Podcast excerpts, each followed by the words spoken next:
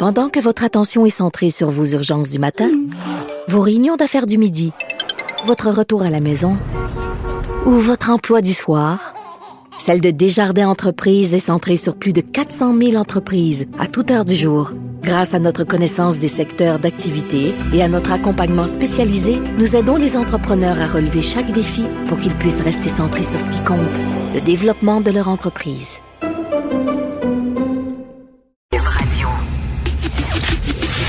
Le, commentaire de Mathieu Boccoté, dépensé pas comme les autres.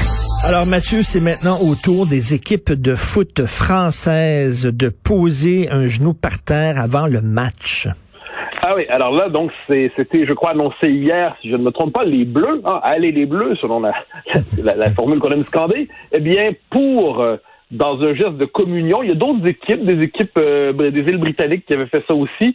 Euh, les Belges aussi, si je ne me trompe pas, qui ont l'intention de le faire. Mais donc les Français vont décider, ont décidé de poser un genou à terre au début du match à la manière euh, d'un geste de solidarité avec ce qui s'est passé aux États-Unis, de lutte contre le racisme et ainsi de suite.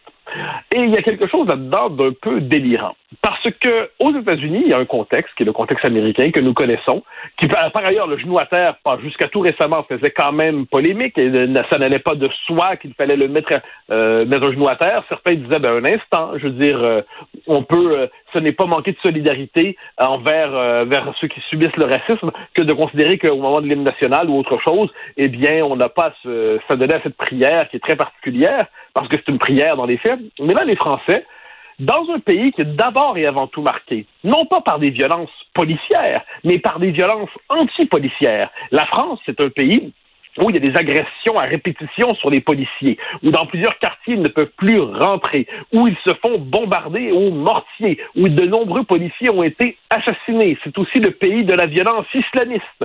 Alors, plutôt, à la rigueur, s'ils veulent poser un genou à terre, hein, apparemment, faut-il, il faut le faire eh plutôt que de le faire dans le contexte français, et il pourrait décider, par exemple, de le faire à la manière d'un geste de solidarité envers tous les Français morts sous les, euh, sous les balles de l'islamisme, envers tous les Français ou tous les policiers victimes des agressions des différentes euh, des différents gangs, soit des islamistes, soit des voyous, et ainsi de suite, à civil à tout prix, eh bien non, leur propre contexte ne leur plaît pas, et plutôt que de tenir compte de leur environnement, plutôt ils décident de s'américaniser, ils décident de jouer finalement aux Américains dans le cadre de l'Euro 21. Je précise que d'autres équipes en Europe refusent de le faire. Donc, ce que l'on voit à travers ça, parce qu'il faut voir, ce, n'est pas un geste de solidarité envers les victimes du racisme.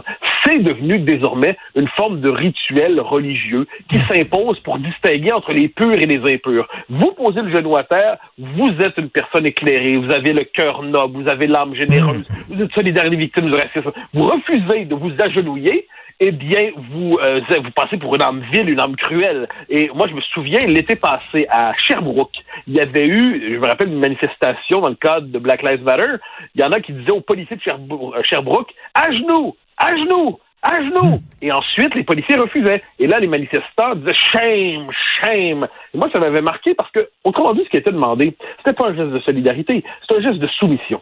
C'est un geste de soumission devant une religion nouvelle, un geste de soumission devant une idéologie nouvelle, un hmm. geste de soumission devant une mouvance politique qui cultive le fanatisme et qui prétend lutter au nom du racisme et qui, dans les faits, euh, a débordé largement de ce créneau depuis un bon moment, surtout quand on sort des États-Unis.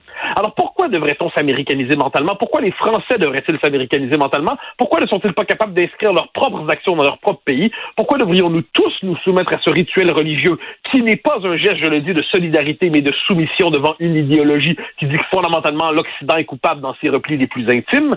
Moi, devant tout cela, je dis, on a tous été marqués, bouleversés par ce qui s'est passé aux États-Unis à Minneapolis l'an passé. On a tous un sentiment de solidarité envers les victimes du racisme, mais je ne vois pas pourquoi de cela on doit tirer comme conclusion que désormais le rituel qui doit nous accompagner dans les événements sportifs, comme dans les événements d'entreprise, comme dans les différentes manifestations, c'est le genou à terre. Je ne vois pas pourquoi on devrait confondre un geste de solidarité avec un geste de soumission, dis-je, avec un geste de solidarité. Écoute, il y a une coïncidence vraiment avec quelque chose que j'ai vu passer sur les médias sociaux il y a quelques minutes, euh, Mathieu. Alors, Tom Hanks, le célèbre comédien, a accordé une entrevue à PBS et on lui a dit, euh, Monsieur Hanks, vous êtes, euh, vous êtes pas une personne raciste, vous êtes, vous êtes non raciste, mais ce n'est plus suffisant. Il faut maintenant être anti-raciste. Ouais, ça c'est la formule d'Ibrahim X Kendi. Hein. Ça, ça, ça m'amuse. Mais ça c'est fascinant à quel point les idées mènent le monde. Hein. C'est pas pour rien que c'est le titre de mon balado.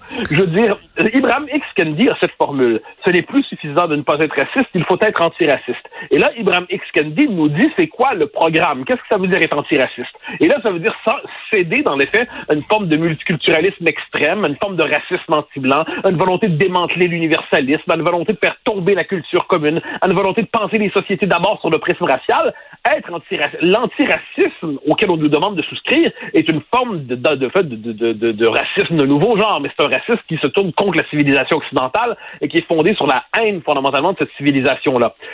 Formule-là, depuis un an, elle est répétée partout. Récemment, je me moquais de l'ordre des nutritionnistes canadiens ou des diététiciens canadiens qui nous parlaient du fait qu'apparemment il y avait un lien entre le guide alimentaire canadien et puis le racisme systémique. Ben, cette phrase-là était dans leur euh, dans leur machin, dans leur dans leur, euh, leur phrase. Ils ont référé au texte d'Ibrahim euh, Ibrahim X Kendi, pas au livre, mais c'est probablement qu'il n'avait pas eu le temps de le lire.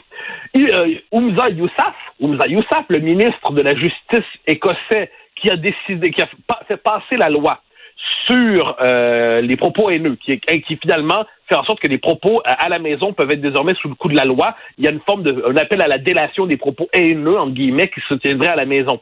Lui-même, dans un discours qu'il a fait juste après Black Lives Matter, euh, les événements de juin dernier, eh bien, a dit cette même phrase-là. Cette phrase-là est devenue une formule rituelle de notre temps. Ce n'est pas assez de ne pas être raciste, il faut être antiraciste.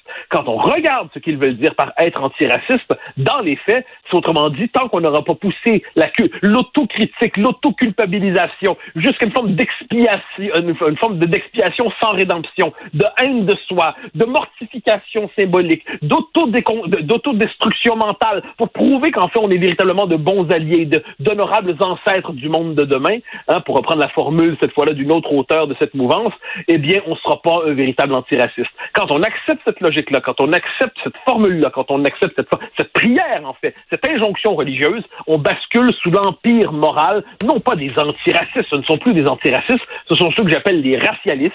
Et eh bien ça, c'est consentir à cela. Donc de ce point de vue, hmm. je ne sais pas comment Tom Hanks a répondu à cela, mais cette formule, cette injonction, elle est partout. Il faut savoir y répondre en sachant décoder les termes, en sachant décoder ce qu'elle veut dire. Ah, mais Tom Hanks, comme n'importe quel autre comédien, a dû dire, vous avez raison. Euh, euh, écoute, dans, dans le Figaro, mon, mon, mon journal euh, européen préféré, dans lequel d'ailleurs tu écris, tu es chroniqueur régulier, et on a publié, on a publié une entrevue passionnante avec Rachel Kahn. Rachel Kahn, elle est actrice elle est scénariste, elle est auteur, c'est une femme avec de multiples talents, elle est noire, et elle a dit, le discours victimaire des pseudo-antiracistes m'est insupportable, et elle a aussi dit dans cette entrevue-là, les individus qui emploient le terme racisé ont une nostalgie du mot race, une nostalgie des ghettos.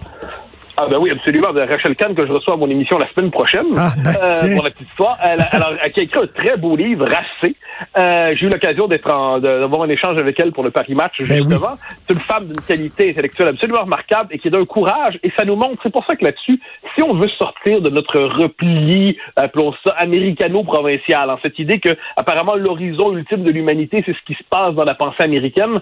Si on regarde ce qui se passe en France, parmi les critiques les plus brillants, les plus remarquable de cette espèce de pseudo-antiracisme, de ce qui est en fait un racialisme, qui est en fait un discours qui, pousse à la névrose identitaire, à la névrose raciale, qui veut nous enfermer chacun dans la couleur de notre peau pour que jamais plus on ne puisse en sortir, qui veut abolir la culture commune et l'universel. Mais parmi les critiques les plus vives de cela, il y a plusieurs Français issus de l'immigration. C'est intéressant de le noter. Il y a Rachel Tam, il y a Sonia Mabrouk, euh, on pourrait, on pourrait nommer plusieurs autres. Il y a un nom, euh, euh, Lydia Guérousse. Euh, d'autres noms pourraient nous venir à l'esprit assez rapidement. une qui a écrit Nostalgériade, j'ai pas son titre, son nom en tête en ce moment, mais on pourrait en trouver plusieurs.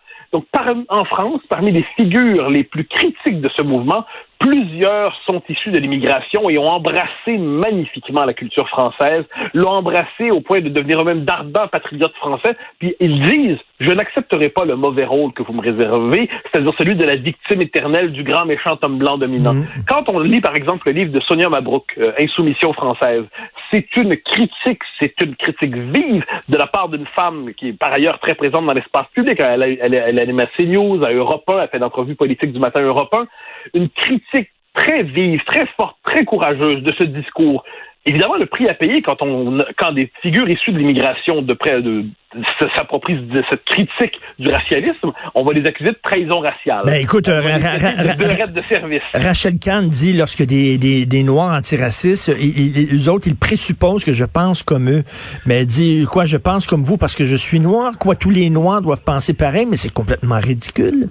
Ben, Rokhaya Diallo l'a attaqué en Rachel Kahn. Rokhaya Diallo, qui est cette euh, militante euh, pseudo-décoloniale, mais qui est en fait euh, célébrée par la, presse américaine progressiste, les, différentes Pravda euh, du régime diversitaire américain, le Washington Post, je pense, c'est là qu'elle écrit, si je me trompe pas, à moins que ce soit le New York Times, un, des deux. et elle, elle, avait dit, c'est une, c'est une noire Yabon Banania. Hein, Yabon Banania, autrement ben dit, elle, jouait le rôle de l'esclave de maison. Et l'autre, elle a dit, un instant, un instant, c'est une insulte raciste que vous faites là. C'est une insulte raciste. Mais ce qui est fascinant chez nos racialistes aujourd'hui, c'est pseudo-antiracistes, mais qui sont en fait des racialistes, des gens qui deviennent la caricature de ce qu'ils prétendent combattre. Et dans les faits, leur premier critère pour évaluer quelqu'un, c'est la couleur de peau. Et là, ensuite, ils vérifient si les bonnes, ils ont, on a les bonnes idées en fonction de la couleur de la peau qui est la nôtre. Or, quand on retrouve, il y en a, faut pas l'oublier, il y, a des gens qui s'intègrent à nos sociétés, mais quand ils sont devant des Kabyles, quand ils sont devant des Arabes, quand ils sont devant des Noirs, qui, ou des Asiatiques, qui se sont pleinement intégrés aux sociétés occidentales et qui participent avec, avec leur histoire familiale, ils ont leurs préférences. Personne ne leur demande d'oublier leurs parents, personne ne leur demande d'oublier les saveurs de leur enfance, personne ne leur demande d'oublier leur famille. Mais ils ont pleinement embrassé soit la France, soit le Québec, euh, soit d'autres pays, eh bien, ils se font accuser, ils se font accuser de trahison raciale. Eh moi, c'était logique de trahison raciale. Pour moi, ça, c'est du racisme. Écoute, on, on va, j'ai très hâte de, t'entendre avec Rachel Kahn euh, ce week-end, donc euh, on va pouvoir euh, écouter ça bientôt. Et aussi, oui, en fait, je l'enregistre vers la fin de la semaine et ça s'est diffusé au début de la semaine prochaine. Donc, je me ferai un plaisir de t'en parler. Ben, au début de la semaine prochaine, on s'en reparle. Et aussi, ce week-end, je crois qu'on peut t'entendre à réplique aussi sur France Culture avec notre ami Finkelkraut. Merci, Mathieu. On se reparle demain. Au, grand plaisir. Bye bye.